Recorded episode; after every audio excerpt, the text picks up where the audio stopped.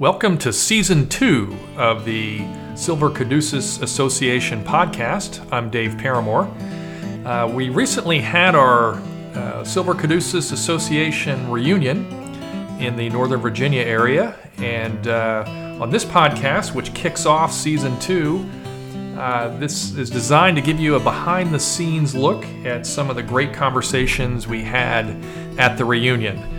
And uh, I'm sure you'll enjoy both of them as uh, put them all together for you in one podcast, so you get to uh, get to listen to the whole uh, behind the scenes uh, conversations we had with uh, attendees at the conference. Welcome again to season two. And for more information, you can always reach us on silvercaduceusassociation.org. I'm looking forward to sharing both of these episodes with you now. Well, uh, hello everyone. Welcome again. Guess what? We're uh, kicking off season two of the Silver Caduceus Association podcast. And bonus, we are here in Crystal City. Uh, why are we here? And I'll get to who we are in a second, but uh, we're here at the 2021 reunion, Silver Caduceus Association reunion and it's uh, we're about halfway through the reunion. We got some activities tomorrow, and uh, got some great guests today. Uh, we've got the immediate past president now, Kyle Campbell, and now the newly elected president, Rob Howe, joining us. And uh, we're just going to kick this off and start talking about kind of the reunion and where we've come from in, uh, in the planning and the success of it and then some goals for this coming year. So um, let's start with Kyle, our immediate past president. And um, Kyle, you've uh, been president for how long now? A year. A year. Okay. this was good. one year. We uh, because we had to delay the um, reunion last year because of the pandemic. Um, we voted as a board to get us back on cycle at the next reunion. So I, I ended up with a one year instead of a two year tour. Um, and we had an incredibly busy year with the board. We had five goals as we came into that. Uh, first, to plan and conduct a safe uh, and successful reunion, to increase and improve the information flow with uh, use of social media, uh, to investigate the use of sponsored events and increase our strategic communication, as you well know, Dave, since you led those committees, uh, and then to grow our membership and finally, to increase our support to the Medical Service Corps community, specifically in scholarships and, and Silver Caduceus Society uh, work, in, sponsorships, and then education and, and information events. Because at the end of the day, the Silver Caduceus Association is a, uh, a social, educational, informational group and that's what we exist to do is mentor and coach and take care of each other. So wow. our, our first goal we certainly uh, wait that was my question. I was going to ask oh, how we I'm did. sorry. i mean it's like uh, he's already grading himself and i didn't even no. get to ask the question yeah, i think we wrap it here dave. No i, I um, no it's it's it, day one was an overwhelming success from my point of view, but we want to hear it from the immediate past president, like uh, the lead up and how, how we did not only for this conference, but uh, over the past year. Well, so uh, first I want to say that uh, Lisa Weatherington and her team did a phenomenal job putting together this reunion. I mean, that turned into uh, literally a three year uh, level of effort for this to occur. Um, and so we have uh, today just wrapped day three of the reunion, and tomorrow is is our, our final day. Um, the first day just registration, etc., and and getting things wired and getting people in, into town. Uh, yesterday we kicked off uh, and started our day with a tour of the Army Museum. Uh, which was wonderful, and I, would have to say I'd highly encourage anyone in the uh, National Capital Region to, to get out there and see that uh, museum. We spent almost three hours there. Um, I could have easily spent three days there. Um, I mean, I, I, just was blown away. What, what, were your thoughts, Ron? Yeah, no, thanks, Kyle. It, what a great event and great initiative since the museum really just opened. So it's still got the new car smell, and some of those exhibits were some of the best I've seen. I was super excited because one of the uh, Sherman tanks on display was one of the actual tanks in the Battle of the Bulge. Whoa! And uh, and the, you know my my grandfather served in the Battle of the Bulge as a tank commander, and boy, that just hit home. So they did a fantastic job with that brand new facility. Yeah, Oh, it was it's stellar. Uh, uh, I'd have to agree. It was just stellar. So we we then shifted from there. We had a, uh there was a board meeting yesterday afternoon, and then we went into the registration for for all the attendees and had a great opening reception in the uh, Skyview room last night. Um, where you know friendships were reking- rekindled, um, eh, lots of stories were told, and, and I am told that occasionally some of those stories were actually true. uh, so that was a it was a good group. But uh, I- again, Lisa and, and uh, Lisa and her team done an amazing job getting this together. And then It sounds Yeah. like, uh, sorry, forgive me to Yeah. interrupt, but it sounds like, um, and I'm doing push ups for the group now because uh, I actually flew in last night um, and, and unfortunately missed the, the fun part of the tour. But, um, you know, kicked off this morning with some some pretty high powered guest speakers. I know you're going to go into. Who, who were some of those speakers? yeah, that's uh, absolutely right. We we uh, started the day with a high powered me. I, I got to say hello.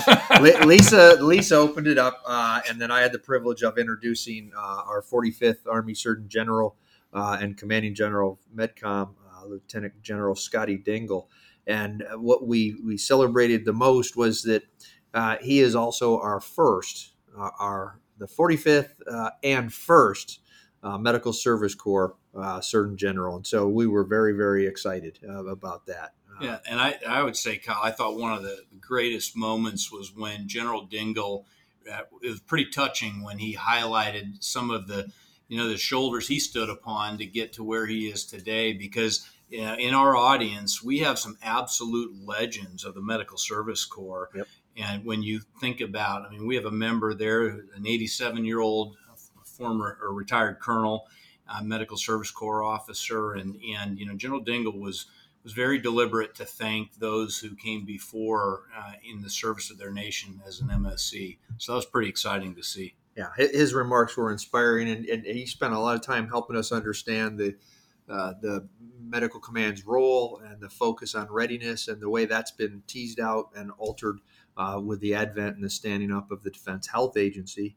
Um, right after that, we went into a spouse and companions coffee uh, for for those folks, and, and uh, we've got a, a great group of, of spouses here that have been participating uh, in events. Um, they've sat in some of the sessions, and then they've done some other travel pieces. Um, after that, we went into a general membership and business meeting. Uh, where we elected uh, Rob and the new board slate, which uh, Bob, Rob will uh, introduce his team um, a little bit later in this talk. Uh, then we were, were lucky to have Colonel Mike Elliott, the uh, Deputy Corps Chief of the Medical Service Corps uh, office, uh, and we actually have a post up on LinkedIn already showing uh, showing him getting the uh, coveted coin and mask that we have for this uh, reunion, uh, as well as a book. And so Mike did a great job talking us through the, changes in the Medical Service Corps, uh, the adjustments that are being made, uh, and, and how we're managing our AOCs now. So that that was really nice. Yeah, one thing I really enjoyed about Mike's uh, presentation was how he highlighted some of our, our youngers out there who are just doing tremendous things, whether supporting COVID operations or serving in, in Antarctica. I mean, just some tremendous accomplishments from some of our very junior Medical Service Corps officers that are having a strategic impact out there uh, for our Army, for our nation. you know, one of the things that, um, and if we're being honest, we, you know, we have had decades of experience now going to conferences. Um, and at least in my experience, particularly the larger conferences, uh, professional development, otherwise, you kind of get lost in the population that that attends. One of the things that I noticed right away was was the just the power of the small group that uh, that were in attendance and and ability to um, you know communicate with with the speakers uh, in, in a way that you wouldn't otherwise get in another conference. So to me, that was just a tremendous value for uh, for the attendees, and there were uh, several in the group that are active duty. Um, that that seemed to be uh, you know a real positive aspect of, of this opportunity. But uh, Hey, Dave, I'd, I'd like to echo that. I mean, I, the thing that struck me was how intimate the group was. It, it's a decent sized group, but but the ability for some of our teammates to have one on ones with General Place or General mm-hmm. Dingle, you know, and, and really to communicate and, and work together, and, and so the senior leaders can hear from some juniors as well as some of those who came before him. I, I thought that was a great aspect of this reunion. Uh, and and I got to say, uh, w- when you see some of some of us as retirees all all standing in line to get selfies with a certain general uh, uh, and shake his hand, um, and how gracious General Dingle and General Place and Colonel Elliott were with their time, uh, even greeting with people one on one afterward to take questions that people didn't want to ask in group settings. Yep. Uh, and again, they, they stayed and did those photos. It, it was amazing. So I, I agree, Rob. That's a that's a great point. Uh, and and to, to that point, uh, Lieutenant General Ron Place, who's the director of the Defense Health Agency, um, let us know that they are celebrating their eighth birthday today. They uh, have eight years as a as an agency, combat support agency, um, and he walked us through, you know, all of the shared services and the work and, and just the the, the scope um, of what the Defense Health Agency takes care of, and, and I think that opened a lot of eyes in the room. Um, it certainly opened mine. Um, the Defense Health Agency was uh, just just starting as I retired, um, and, and, it's just impressive to see how much they're wrestling with and, and how candid General Place was with you know that it's still a work in progress and, and there are still shifts and adjustments being made. Um, he let us know that it's by the end of this calendar year that all of those facilities will be um, uh, under the Defense Health Agency for managing the, the MTF mission. So it was high speed. And so that that closed up today, and then tomorrow, just uh, quickly, we'll have our memorial service. Uh, is how we're going to start off tomorrow, which I, I, think is incredibly important. We, we spend a lot of time making sure that our members are aware um, of the loss of, of our compatriots um, and honoring those who came before us, uh, as well as respecting their families, uh, who who in so many cases continue to stay associated with us. Um, then we'll have a presentation from the Military Officers Association of America. And then we're excited about Brigadier General uh, Paula Lodi, the MedCom Deputy Commanding General for Support, will be speaking to us. Um, and, and, then we will roll into our uh, uh, banquet to uh, close out the week uh, and this time of uh, fellowship and camaraderie. So we're, we're real excited. Outstanding. I mean, uh, you know, by the time this actually airs, it may be past tense for some listeners, but um, a huge uh, flavor for uh, for those of you out there, an opportunity um, to attend in the future. When is the next reunion? Yeah, Dave, we're, we're planning our next reunion to occur in 2023, and we'll return to San Antonio, hmm. uh, Army Medicine Mothership, uh, right. to conduct that ceremony or correction that that event. Yeah, yeah, outstanding. No, it's it'll be exciting, and and um, it sounds like uh, is two years goes by pretty quick because it takes a while to plan it. it. Takes a while to get the word out, and now with uh, uh, this technology and other ways to reach out uh, sure we'll have a, a much larger uh, opportunity and, and, group to uh, participate. Rob, um, so now you're at the helm, and um, you know we can kind of think that uh, what, what the future brings to us. But what are your thoughts about some ideas you have for uh, for the SCA going forward? Uh, well, first and foremost, I've got to thank uh, Kyle for just his tremendous leadership over this past year he's really done a tremendous job of pulling us together as a unified group and uh, and growing our membership. One of the biggest things that he tackled was really kind of a lackluster membership uh, movement, and in his time, you know, we we've gone well over 700. Uh, you know, participants and active members in our group, so we're growing. Yeah. And so, one of our main initiatives with the new team will be continuing that legacy.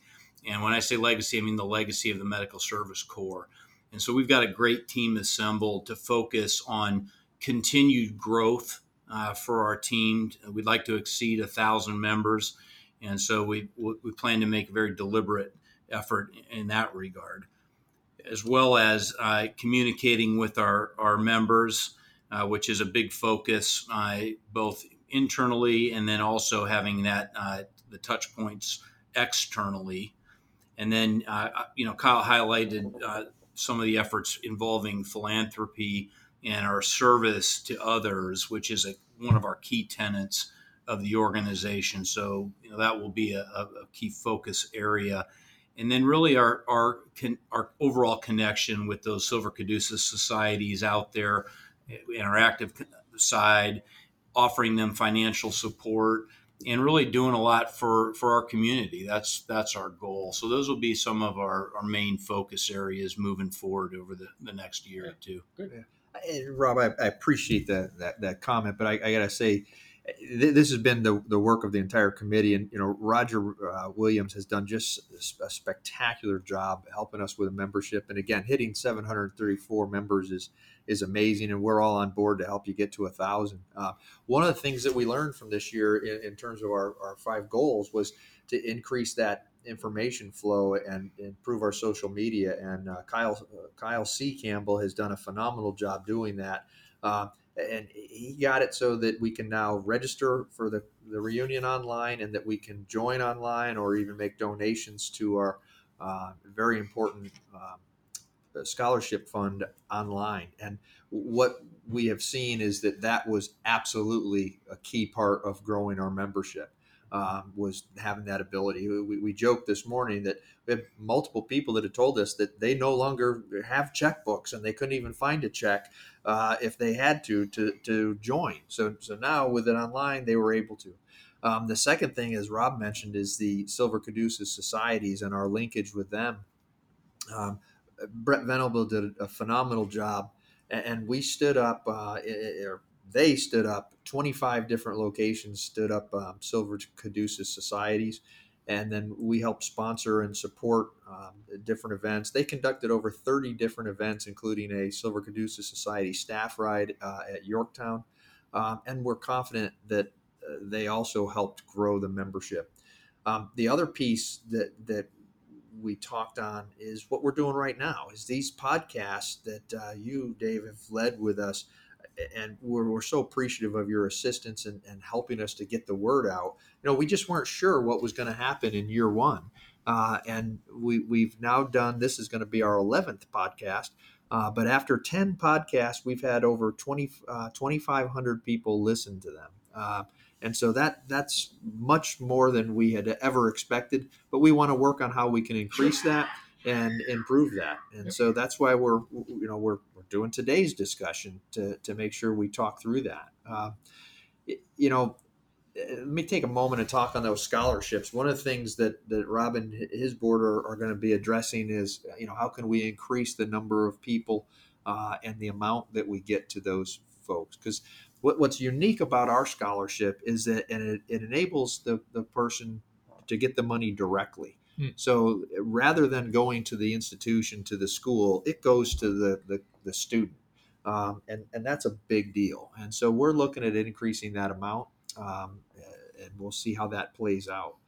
Um, you know, the, the last thing I wanted to say on the uh, the goals and the, the work was the you know great work that Tom Barker has done as our um, our CFO, uh, managing our budget. Uh, does just a, a, spectacular job. So we're real appreciative of, of Tom Barker and his uh, support through that. Um, you know, Dave, we've talked a lot about um, looking at uh, sponsorship opportunities, mm-hmm. and this year we we had uh, our first uh, first one that I'm aware of. Um, uh, a member donated five thousand dollars to us uh, that we could use for the reunion, and that has worked out very very well. We're very excited about that. Uh, and we've already had dialogue with uh, a Silver Caduceus officer uh, who is uh, very successful in the community, who, who is willing to step forward and, and sponsor one of these podcasts oh, um, as we get closer to the next reunion, um, but also sponsor uh, a component of the reunion. So we're hopeful that with uh, with Rob's leadership, that we can reach out to other MSCs that are successful in life after the military because we want our, our active members to recognize that there is a life after the army. Mm-hmm. Uh, it's nowhere near as good as while you're in the army. You'll you'll, you'll always want to be back, uh, but there is a life and there's a lot of opportunity there. Right. And so, uh, thought that was something for us. Yeah, Kyle, I think that's a great point. Is that community? Um, I, you know, I'm recently retired. I've got uh, you know tw- two months under my belt now, and that transition's tough. Whether you've got a job laid on immediately after you retire or not, it's it's tough. And like you said, you'll that camaraderie that we feel in uniform is not really replicated on this in the civilian sector. Yeah. So I think it's a this is an excellent opportunity to connect uh, with with others, even to get people thinking about that retirement thing earlier in their career, uh, and and modeling some of our uh, former MSCs that have been so incredibly successful out there in the business world or in healthcare or wherever you may find them. And so I, I just think that's another key component of our communication strategy in the yeah. coming year. Yeah. Good. So I, I think there's uh, there's two other things I'd like to make sure we do as we have this discussion. One, I want to do some thanks to the outgoing board and the committee members, and then I, would like uh, Rob if you talk through your new board. Uh, I really appreciate that. So, um, Major General retired uh, David Rubenstein is uh, our immediate past president. Um, I want to thank David. He has been just phenomenal uh, and supportive as we've had this uh, highly adventurous year with uh, or year and a half with the pandemic. Um, and just his leadership and sound counsel has been awesome, and I, am very grateful for him. Uh, and then Ed Hollingsworth, you know, Ed, Ed is a, a, he's a national treasure. Um, he, he, really is. He, he's done a, a phenomenal job um, maintaining our newsletter and and supporting the system. Um, Ed's just done yeoman's work for years, making a difference for our organization. I already talked about Tom Barker and how well he's done. Uh, then our secretary, Dave Bitterman, uh, superb job. Dave has been there no matter what the question was. Dave was, you know, had his hand up and said, "Sure, I'll be glad to help. We can make this happen." Uh, again, I've spoken a lot on Lisa Weatherington, what just stellar work that she and her team have done with uh, Bev Beavers as part of that. Uh, and then Colonel Brett Venable, again, uh, his leadership with the Silver Caduceus Societies really opened up that aperture and helped them to understand that they are not and do not have to be private organizations, but rather they're a collection of medical service corps officers at a specific post camper station that get together to discuss topics of relevance. That could be leadership, it could be a pandemic response, it could be, you know, talking to you, David, when you did your ride across America supporting wounded warriors. Uh, when you stopped and did that with the leadership um, of the uh, field hospital, I think it was at the uh, um, wonderful Fort Bliss in El Paso. Um, and then Colonel uh, retired Roger Williams, who's again done the membership and a spectacular job with that. Um, two gentlemen who stepped in and, and, helped us out by doing the audit. Uh, Colonel retired uh, Scott Hendrickson and Ken Canastrini. We really appreciate them. Uh, and, and, you know, Dave, yourself uh, with the strategic communication have been great help. Uh, Lieutenant um, Colonel retired Kyle C. Campbell again with his web and social media work. Um, we we have the memorial service uh, again going on tomorrow morning, and, and that's been work that uh, Doug Brandell has done, and and Doug has just been uh, again another stellar contributor making this happen and putting together these very solemn and very important ceremonies. And he's had a chaplain apprentice this year, uh, uh, Mr. Rob Goodman, who's a SES two. Um, currently the G8 or whatever the title is for the G8 or comptroller for the Defense Health Agency. Uh, and then uh, uh, one of our plank holders who, who stood up the Silver Caduceus Association, uh, Jim Vinci. Uh, Jim has just been wonderful. He, has been such a sound counsel, been there to help us. He, he, manages the LinkedIn and keeps that information flowing. he's been a, a you know a voice to, to walk us through the history uh, but the counsel he's provided has been invaluable so I, I am just Great. deeply appreciative of that entire team it uh, sounds like the Silver Caduceus Association is a lot more than just a few people. I mean, it's a it's a big team that puts this together. Uh, Rob, you wanted to highlight a few of uh, your current leaders that are going to help you. Yeah, thanks. We we really have a great team, uh, and I, I'm really honored just to have the opportunity to continue serving our community in this manner. And and so we've had a number of other volunteers step up uh, and offer their support to the Silver Caduceus Association. So I'll just highlight uh, the main uh, board member team, but uh, Kim Ayalo has agreed to uh, serve as my successor in the role of president elect. Uh, additionally, uh, Sean Allen is, is agreed to step up and serve as the VP and our, and newsletter uh, lead as, as director there. As much as I hate to see Dave Bitterman uh, move on, uh, he has agreed to, to apprentice a little bit as Major Brian Spear was voted in, an active component officer, to serve as our secretary. Herman Hagray has agreed to fill Lisa Weatherington's considerable shoes, uh, given uh, her just the amazing work that she did in this year's reunion. But I know Herman's up to the task and look forward to working with him in that role. Uh, thankfully, Tom Barker has agreed to stay on as the treasurer. He's done such a tremendous job over the years. We would hate to lose that continuity. And then we had uh, J- Jared McGee, uh, Lieutenant Colonel Jared McGee, out of Fort Bliss agree uh, to serve as our Silver Caduceus Society liaison and take over for Brett Venable, who, who was masterful over this last year or so. And, and, so it's just great to have Jared join us. And then we do have a, a, new position with this year's board that was voted in by the General Assembly today. Uh, and Major General retired Rubenstein has agreed to remain on as our director for leadership engagement and boy, do we value his sage wisdom uh, for this team as we move forward. So that's that's your new team, oh, good. and uh, and we look I look really look forward to working with them as well as some of the, the members that continue to serve so faithfully in our various committees across the landscape. No, that's that's amazing. Again, it's the volunteers that takes a whole team to make this work. Um, I, am going to ask, uh, you know, maybe a, a, little more challenging question now uh, of both of you because uh, the this morning uh, we heard from the active duty leaders uh, the transformation that's underway, uh, not only in Army medicine but of course the military health system. Um, organizations like this are designed to to help advocate for for our corps.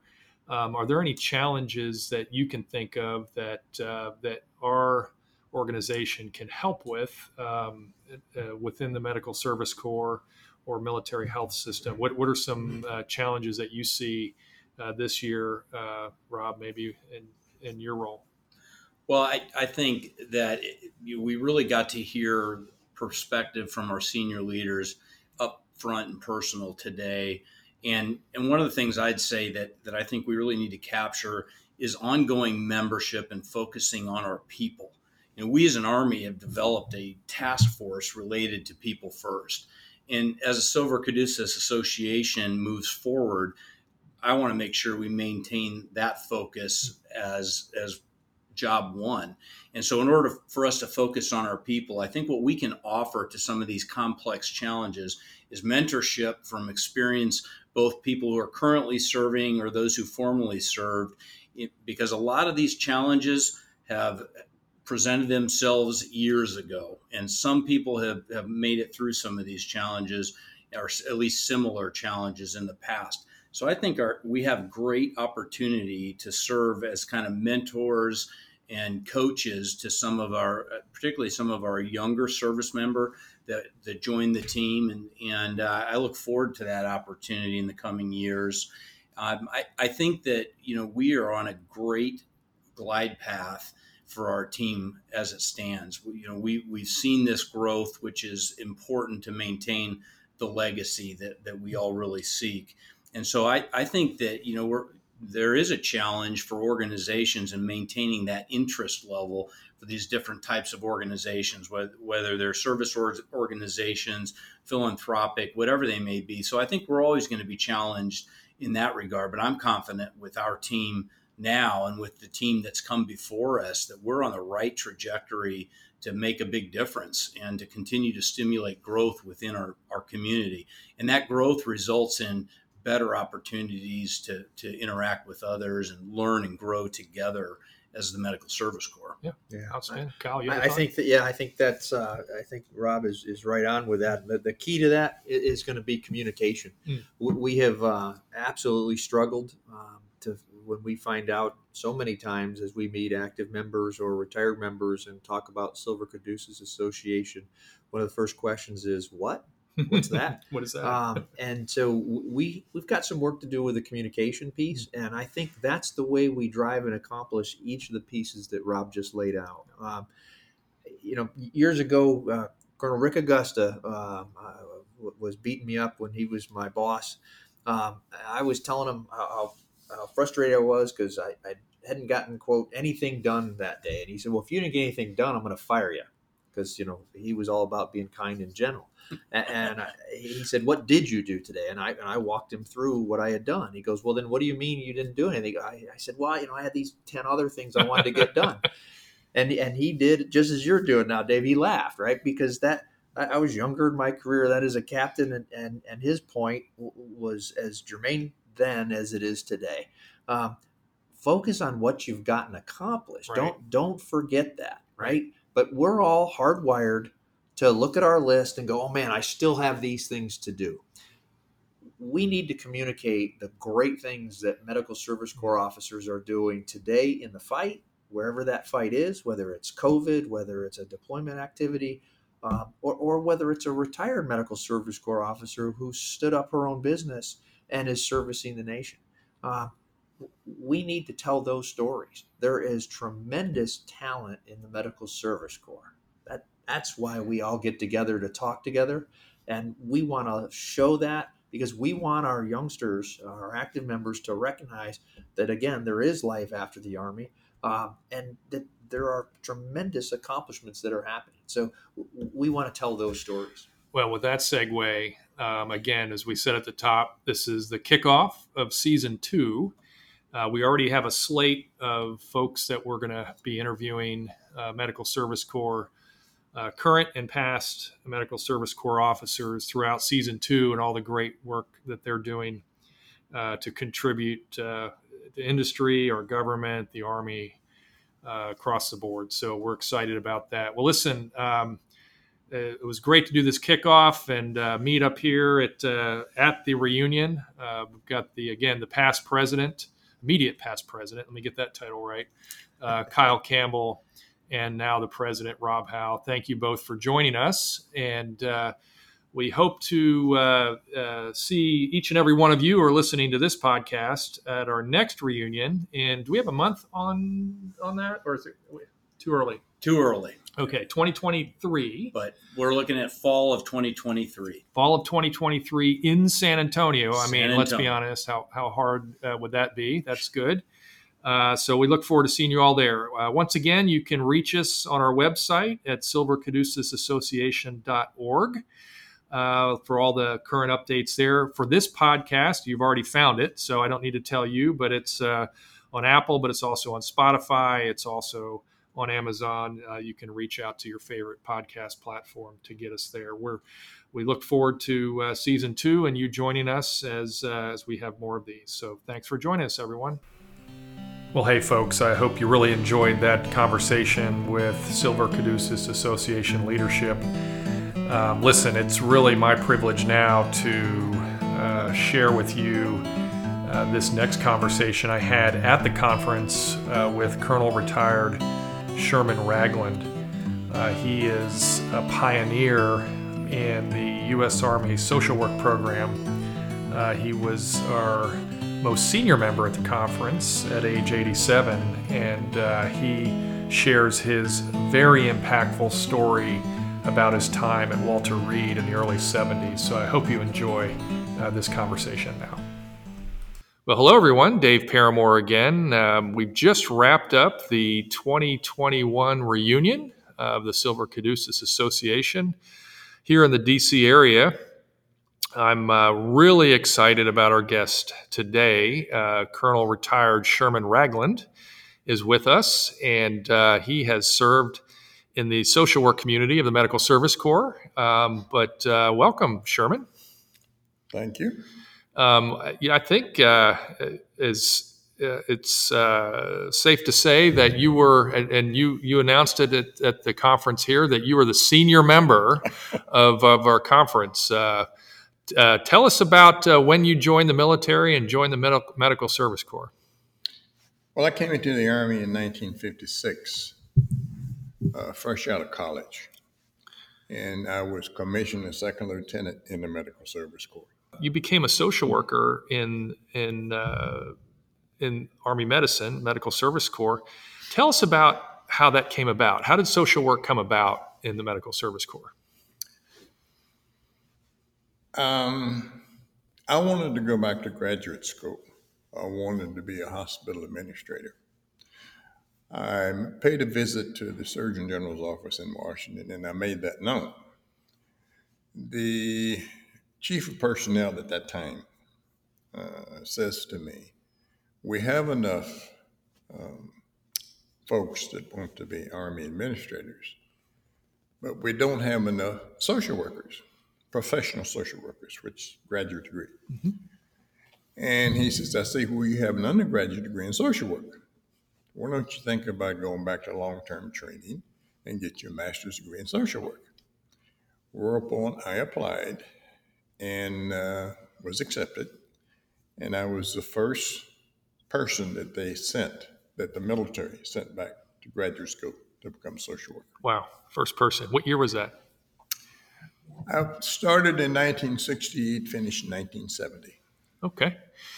And where did social work, when you graduated, uh, what specialty did it fall under at that time?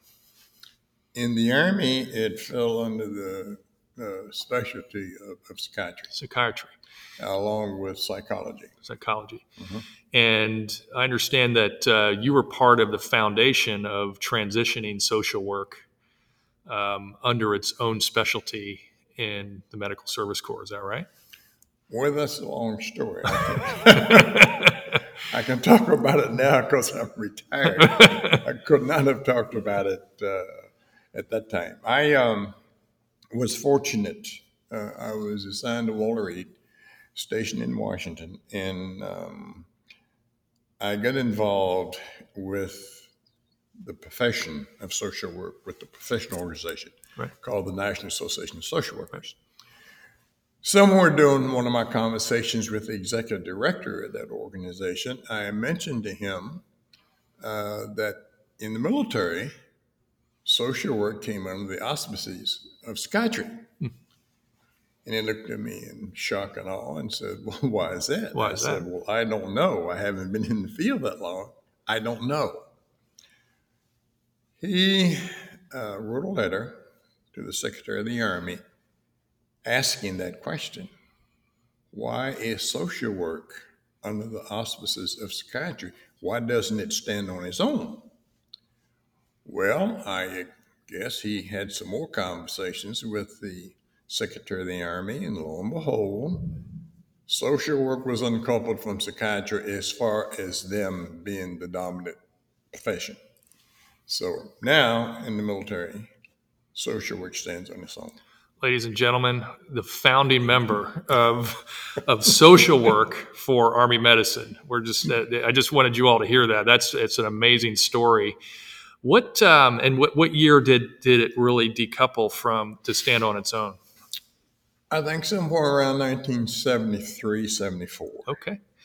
And so in, in 73, 74, kind of at the end of the Vietnam era, what uh, what was a day in the life like of a, an army social work professional? What were things? What were they? What were you all doing in, that time?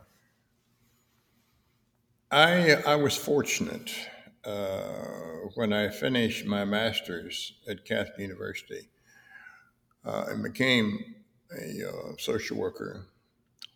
I was assigned to Walter Reed Army Medical Center, and at that time, uh, Walter Reed was the pinnacle of, of military medicine. Mm-hmm.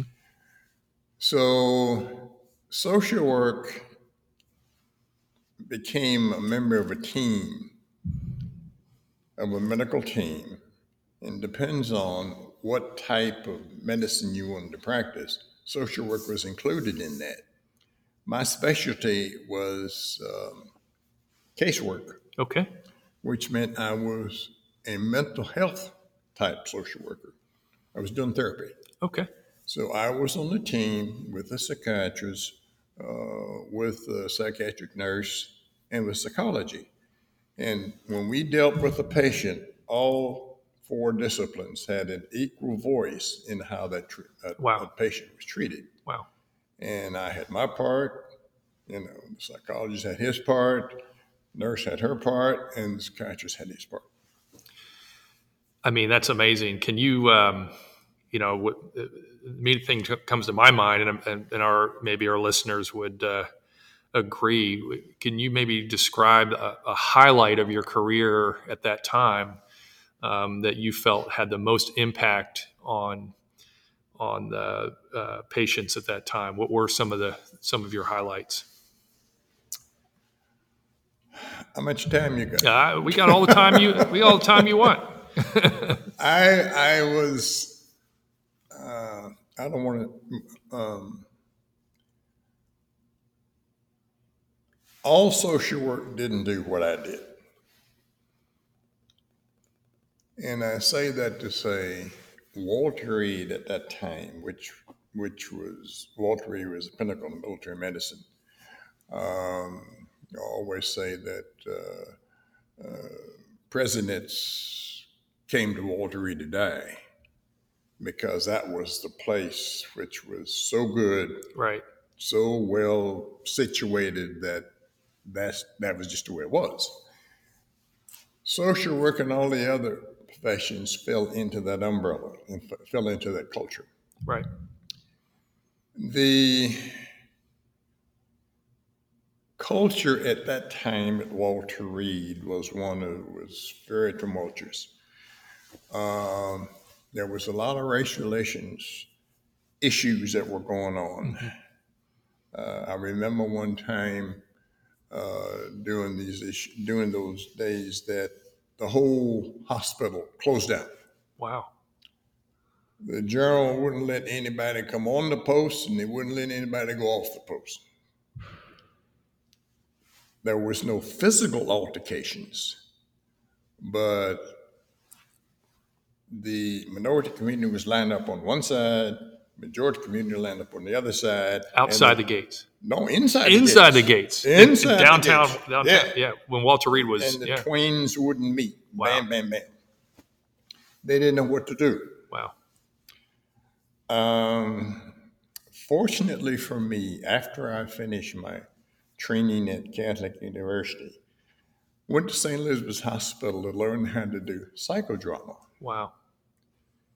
Many people did not know, and probably still don't know, you know, the whole science of psychodrama. Well, psychodrama is is a science that says, "Show me." If I ask you, "How do you feel?"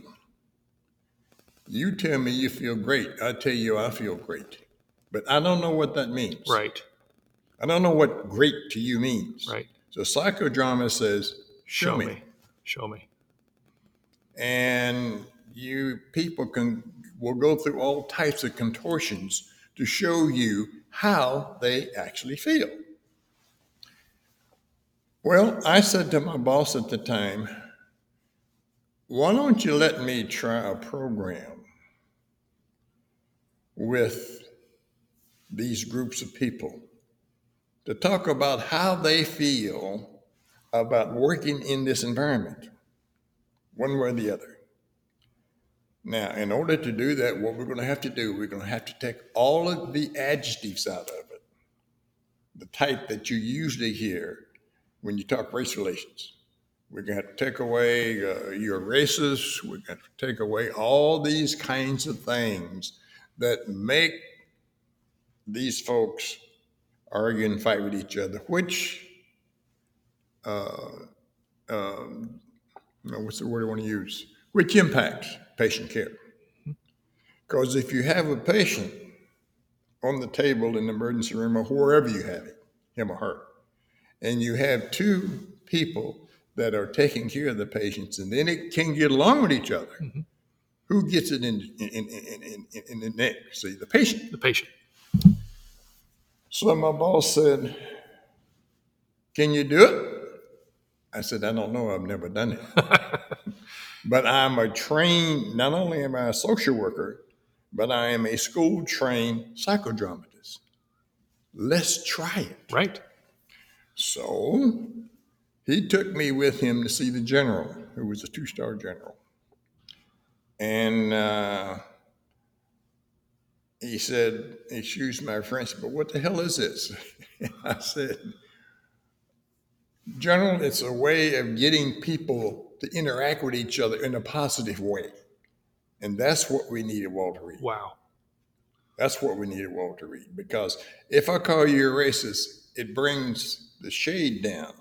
And you don't know why I called you that. All we know, eh, eh, eh, you know, when we look at the outcome, the outcome eventually impacts the patient.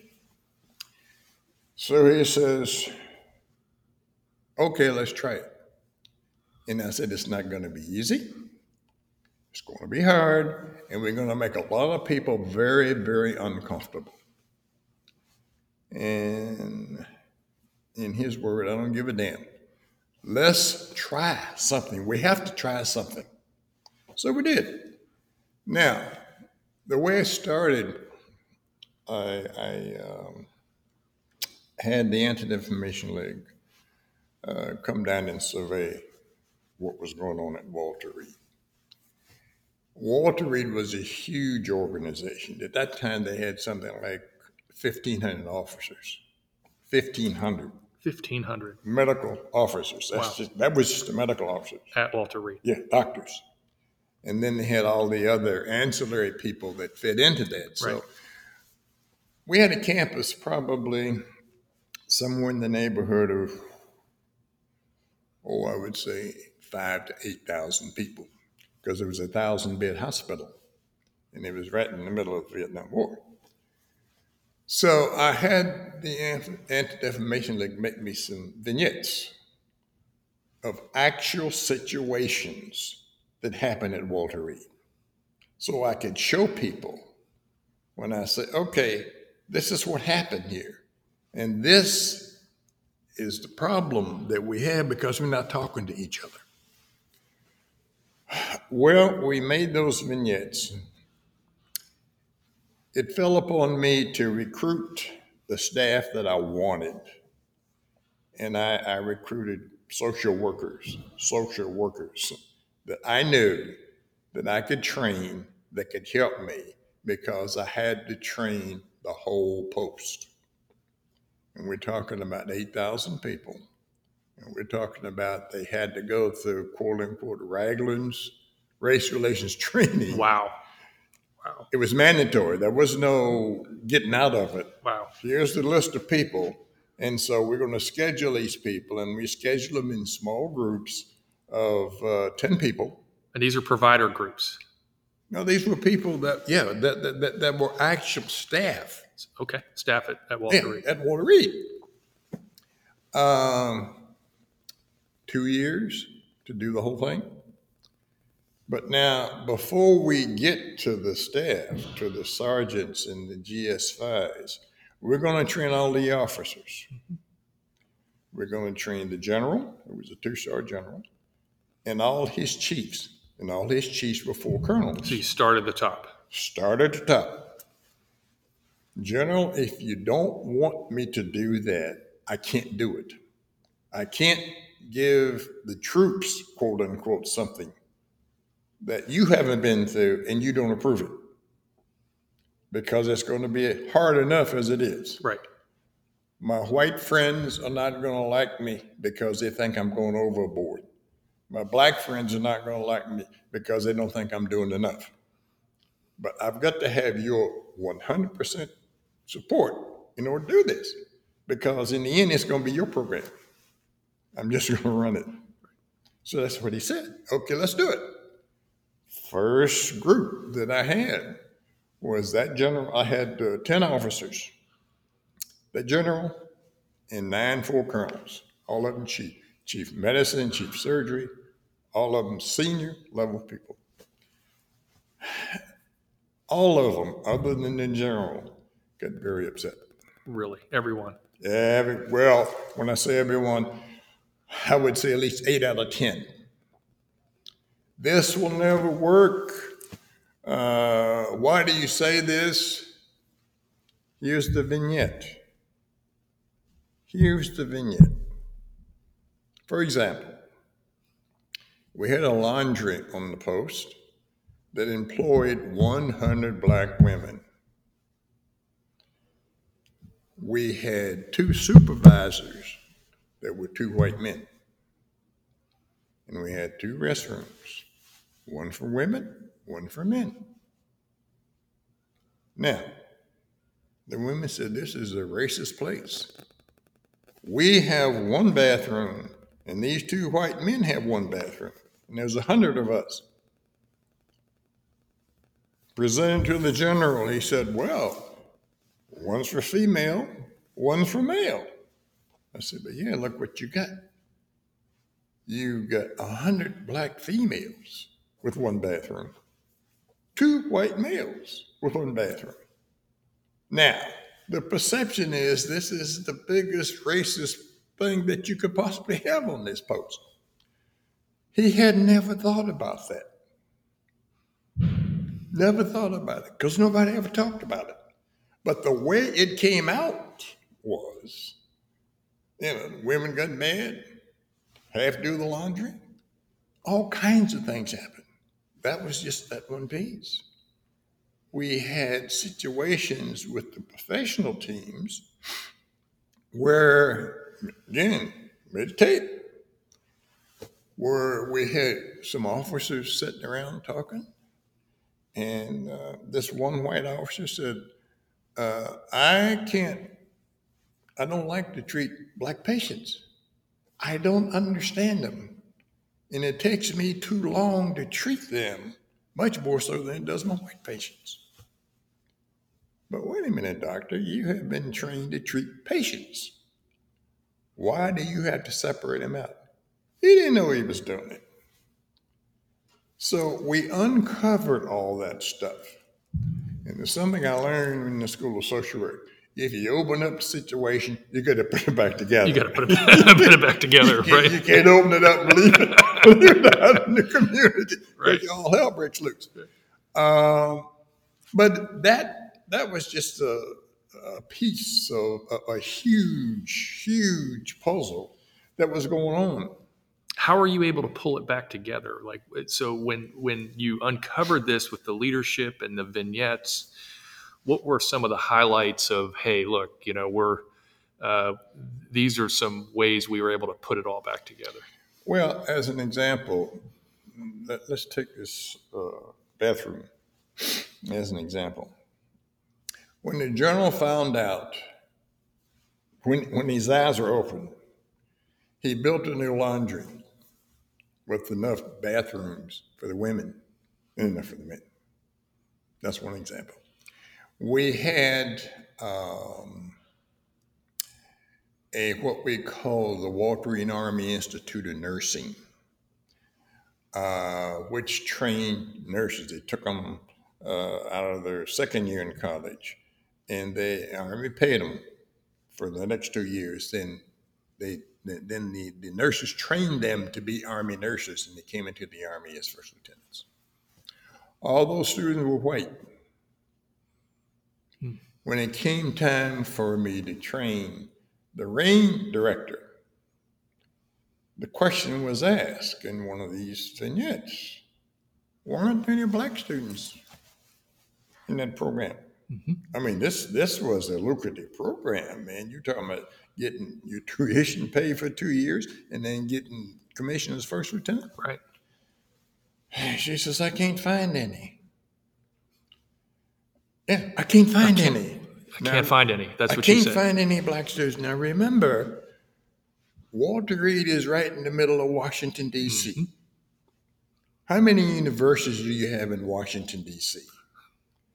And the main one, the senior black college in that community is Howard University. right. Howard. I can't find any. Just so happened that on her staff, she had a black major. And so I said to her, Why don't you send that major down to Howard University and have her find you half a dozen? her mouth flew open. Huh? I said, Yeah, why don't you send her down there? Right. Right. Right. She sent her down there, two weeks later, she had six black students. To go to that program. Yeah, Amazing. yeah. And that's just for starters. That's just for starters. Right. And um, and I'm trying to respond to your question about you know how you know how about some of the highlights. Um, when I first got to Walter Reed, before I even got into that program, I was the only black field grade officer on the post out of those 1,500 officers that I told you about. And I told my general, why don't you have the sergeant, surgeon general send you some black officers? Yeah. Send you some black officers. So, about a year later, we had a colonel showed up, and I mean, A year later. yeah, but but but it was it, it, it was something.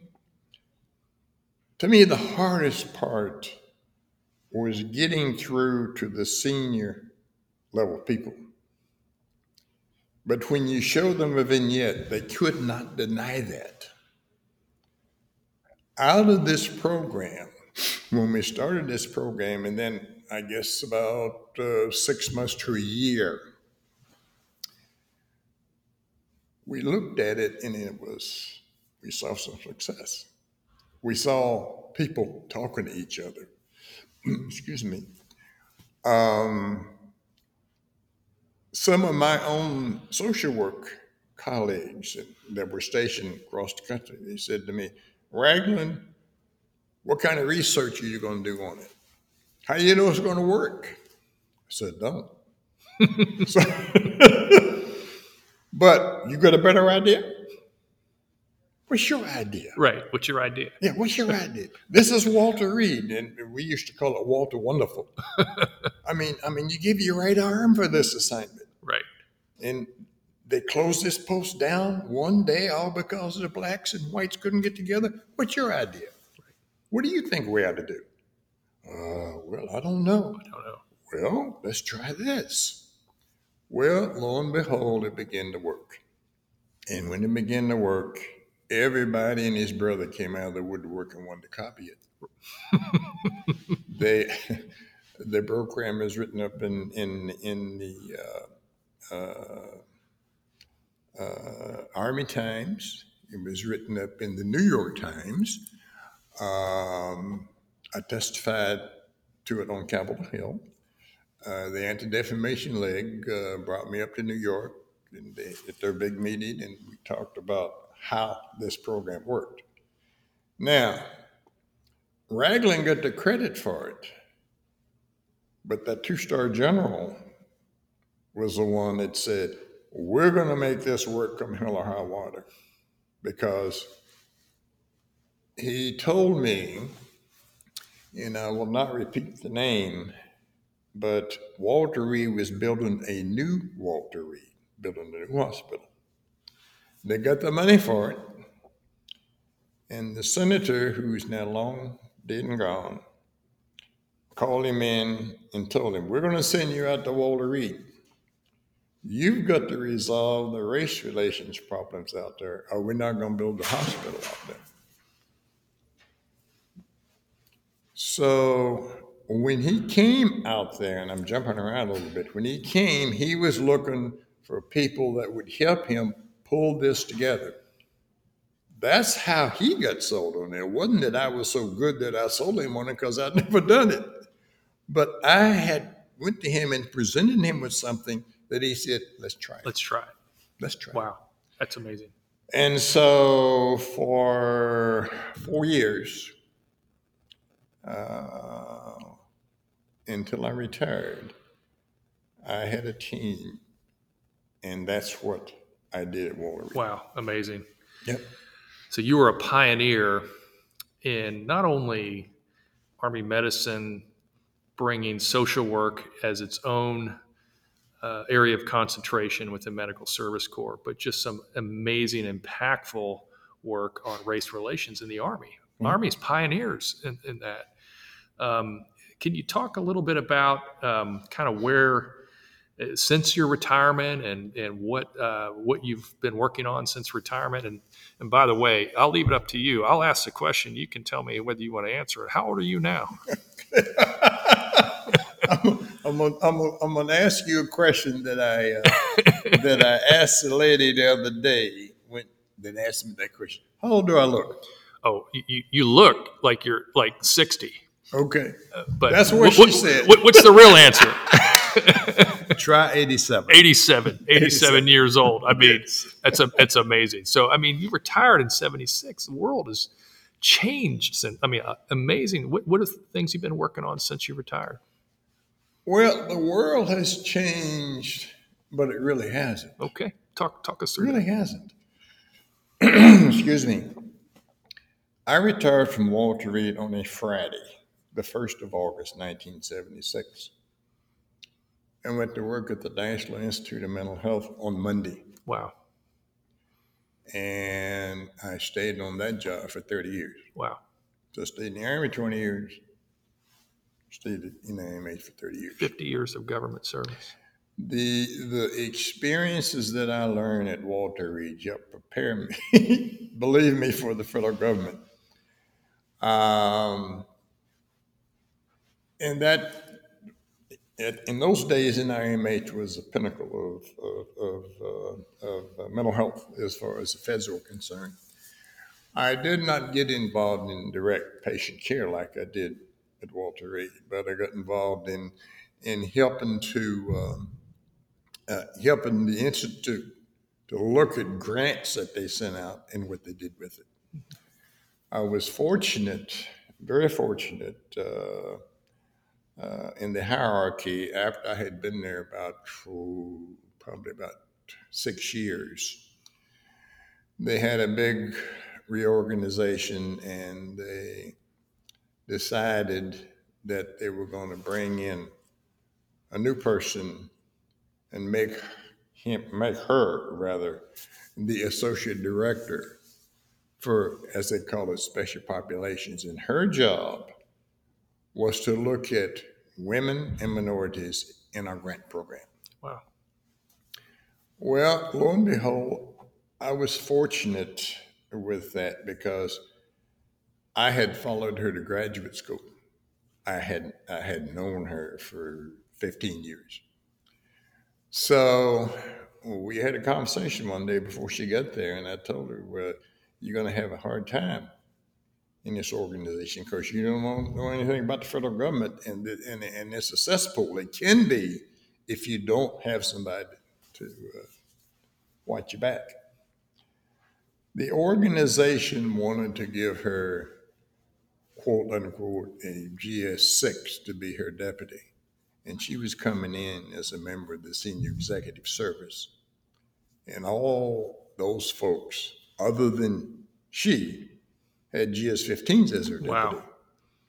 So it, it, it gives you an idea what the organization saw as her. Here is a woman that's coming in, and they're going to give her GS6. So she said, after we uh, uh, talked a bit, and so about a week later, she said to me, Why don't you be my deputy? And I said, No. And she says, Why not? I said, Because we're friends. Friends can't, it's been my experience, friends don't work for friends. You know, because you expect too much out of me, and I'm going to expect too much out of you. And uh, so she came back to me a week later and said, I'll tell you what, if you become my deputy, I'll make you a GS 15. At the time, I was a 14. And I'd always wanted 15. That was the brass ring. And so she got my attention. And so she worked it out where I became her deputy. Wow. And I and I was stayed her deputy for 15 years until Wow. she moved on to a, to another job, a higher higher position. And so some of the kinds of things that we did, I brought all that experience with me from Walter Reed to tell her, you know, this is the way we used to do at Walter Reed, and it worked. Wow. This is just not something that we're talking about. This, I'm- telling you something that worked. And I don't have to sit around and wait for it because I know it works. So that's what happened Wow. uh, at Walter Reed. A big, big part of my, my career at, uh, at NIMH for about 15 years was was assisting her uh, with her job, Wow. Which which I liked. Wow. It it, it it did away with my myth about working for friends, so it worked out okay. Well, Sherman, it's you- I mean your stories, and just for our audience, I, I would love to. I mean, come back and talk to you more. I mean, we this is we do these podcasts, and it's just been amazing to hear your stories here today. Um, maybe we can do a part two someday. I'll reach out and uh, maybe maybe you can think about some other stories to share because, I mean, like you said, the world hasn't changed, right? We've we're we're uh, we have struggles uh, today. Um, and I, we're just delighted to hear that you were a pioneer, uh, not only in the medical service corps by really being uh, kind of the, uh, I'll, I'll call it the, the the pioneer for social work in the medical service corps. But uh, yeah, that's true. See, we never we never got to my early days in the military. Yeah. maybe we can come back and, and do that. Uh, Another um, but uh, would, would love to would love to hear more about that. We'll do we'll, we'll, we'll schedule some time to do a part two because you've uh, you've really been an impactful uh, uh, participant here today, and just you know hearing your comments throughout uh, throughout the conference just really was a breath of fresh air, and just really enjoyed hearing your stories. So, Sherman, thanks for joining us today. Um, I know our audience is going to love hearing your stories today, uh, but uh, we'll uh, we'll make some time to come back and hear some more. But uh, so Sherman Ragland was our guest today. Uh, once again, uh, we uh, we're, we're capping off another reunion. We'll uh, as, as we heard on the podcast yesterday that uh, we'll we'll look forward to seeing everyone in San Antonio in two years. Sherman, you promised to come back in two years? Uh, let's hope so. Let's.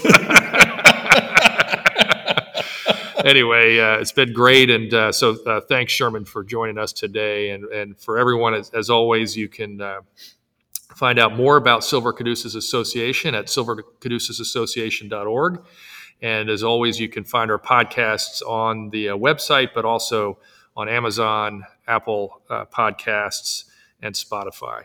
Thanks again, folks, and uh, you all have have a, a, a great uh, great fall as it's coming up. And uh, reach out to us anytime. We'd love to hear from you. Well, hey, folks. I hope you enjoyed the season two kickoff of the Silver Caduceus Association podcast. We really had some great conversations and uh, some great memories at this 2021 Silver Caduceus Association reunion. Um, you can always check us out on silvercaduceusassociation.org for more information. And uh, I'm just excited to uh, to let you know that we've got some really great uh, conversations upcoming in season two. The next one will be with the uh, USAMA commander, uh, Colonel Ryan Bailey. So look forward to that one uh, as it's uh, it'll be our next episode, and we've got a really exciting group of uh, folks that have made great contributions to the medical service corps. So we look forward to talking to you again soon.